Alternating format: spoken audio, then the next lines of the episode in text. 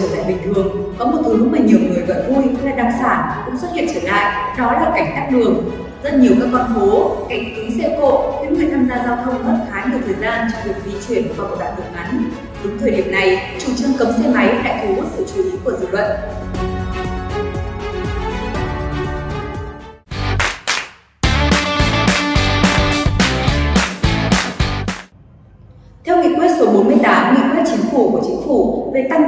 Trật tự an toàn giao thông và chống ùn tắc giao thông giai đoạn 2022-2025, Ủy ban nhân dân các thành phố Hà Nội, Hải Phòng, Đà Nẵng, Cần Thơ, thành phố Hồ Chí Minh nghiên cứu xây dựng đề án phân vùng hạn chế hoạt động của xe máy phù hợp với cơ sở hạ tầng và năng lực phục vụ của hệ thống vận tải hành khách công cộng, tiến tới lộ trình hạn chế hoặc dừng hoạt động của xe máy trên một số địa bàn các quận sau năm 2030. Theo các chuyên gia, Cấm xe máy là giải pháp cần thiết cho các thành phố lớn, tuy nhiên phải tính toán kỹ các yếu tố liên quan, hỗ trợ để đề án khả thi, đạt hiệu quả cao.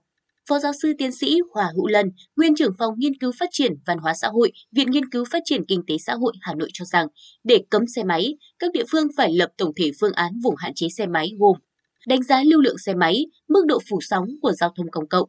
Khi có vùng này rồi, cần phải thiết lập bãi xe, nhà xe ngoài vùng hạn chế để người dân gửi xe trước khi chọn xe công cộng Việc khoanh vùng hạn chế xe máy phải tính giới hạn quy mô đoạn đường tối đa từ nơi người dân gửi xe của mình đến nơi có phương tiện công cộng gần nhất là bao nhiêu.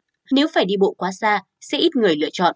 Một chuyên gia về giao thông đô thị cho rằng, chủ trương hạn chế xe máy là tốt nhưng lại khó khả thi với cách quản trị đô thị như hiện nay. Muốn cấm xe máy, cần phải thực hiện quy hoạch dân cư trước, sau đó là phát triển giao thông công cộng. Khi đó người dân sẽ tự động không đi xe máy nữa và việc cấm xe máy mới khả thi.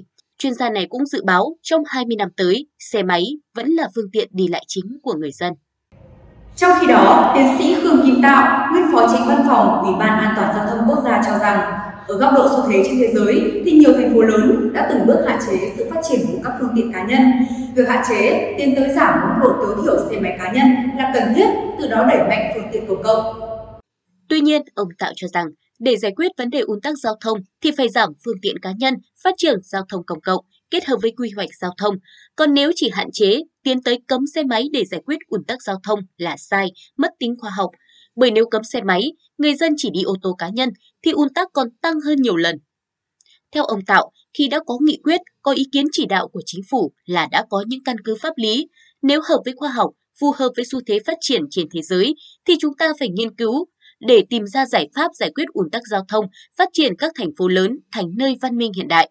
Để hiện thực hóa các mục tiêu trên, vị chuyên gia này cho rằng cần tính toán đến công tác quy hoạch. Hà Nội cần quy hoạch lại, xem xét những công trình cần giữ lại, cần mở ra những con đường nào, giãn dân ra khỏi nội đô. Còn nếu thành phố vẫn tạo ra sự xâm uất trong lõi, tạo ra nhiều tòa nhà cao tầng thì không thể di dân. Vấn đề thứ hai ông Tạo đặt ra là những lộ trình, bởi nhiều năm nay các thành phố lớn như Hà Nội và thành phố Hồ Chí Minh chỉ đưa ra các lộ trình về thời gian, ngày tháng. Tuy nhiên, cơ sở để cấm, để hạn chế thì lại không được tính toán và nghiên cứu thỏa đáng. Do đó, các nhà quản lý cần đưa ra lộ trình về sự tương thích, tương quan bằng sự phát triển của giao thông công cộng. Khi mà loại hình giao thông này phát triển đến đâu thì siết phương tiện cá nhân đến đó. Hạn chế phương tiện cá nhân thì tức là cả xe máy và ô tô, Ô tô cũng là một trong những tác nhân gây ra ủn tắc giao thông. Giả sử ta cấm 10 chiếc xe máy nhưng lại biến nó thành 10 chiếc ô tô thì còn phức tạp hơn. Do đó nếu hạn chế là phải hạn chế phương tiện cá nhân chứ không chỉ nhằm vào xe máy, ông Tạo cho hay. Để giảm thiểu ùn tắc giao thông, Hà Nội đã không ít lần đưa ra lộ trình về việc hạn chế xe máy. Từ năm 2016, việc đề án tăng cường quản lý phương tiện giao thông cá nhân nhằm giảm ùn tắc giao thông trên địa bàn thành phố đã được Sở Giao thông Vận tải Hà Nội lấy ý kiến các đơn vị liên quan. Sở Giao thông Vận tải Hà Nội đặt lộ trình năm 2021 dừng hoạt động xe máy ngoại tỉnh vào khu vực nội đô, vành đai 1 từ 7 giờ đến 19 giờ hàng ngày, đồng thời sẽ thu phí xe ô tô đi vào một số khu vực trung tâm. Khi đó, lộ trình hạn chế xe máy sẽ được chia thành 3 giai đoạn. Giai đoạn 1 từ năm 2020 sẽ hạn chế xe máy hoạt động trong khu vực phố cổ hai ngày cuối tuần, lễ Tết. Năm 2021 sẽ dừng hoạt động đối với xe máy ngoại tỉnh vào khu vực nội đô vành đai 1 từ 7 giờ đến 19 giờ hàng ngày, đồng thời hạn chế xe máy hoạt động trong khu vực phố cổ các ngày trong tuần. Giai đoạn 2 từ năm 2023 sẽ dừng các hoạt động đối với xe máy ngoại tỉnh trong vành đai 2, đồng thời mở rộng hạn chế ra các tuyến phố cũ, phố Trần Hưng Đạo, Lý Thường Kiệt, vân vân. Giai đoạn 3 đến năm 2025 sẽ cấm xe máy một số địa điểm trong vành đai 3. Đến năm 2019, đề án phân vùng hoạt động của xe máy phù hợp với cơ sở hạ tầng và năng lực phục vụ của hệ thống vận tải hành khách công cộng, tiến tới dừng hoạt động của xe máy trên vành đai các quận vào năm 2030 được Sở Giao thông Vận tải Hà Nội báo cáo gửi Ủy ban Nhân dân thành phố để cấm hẳn xe máy trong các quận trung tâm thành phố Hà Nội năm 2030. Sở chia ra làm 3 giai đoạn 2019 đến 2025, 2026 đến 2030 và sau năm 2030.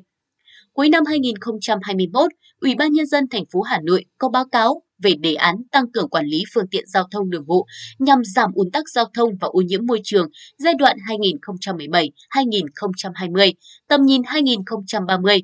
Đáng chú ý, lần này Ủy ban Nhân dân thành phố Hà Nội đưa ra kế hoạch thực hiện hạn chế xe máy tại các quận sau năm 2025, sớm hơn 5 năm so với kế hoạch. Đề án này đã nhận được sự quan tâm đặc biệt của người dân và các chuyên gia giao thông. Tuy nhiên, đa số hoài nghi về tính khả thi của đề án khi cho rằng nếu không có sự chuẩn bị tốt thì dục tốc bất đạt là điều khó tránh.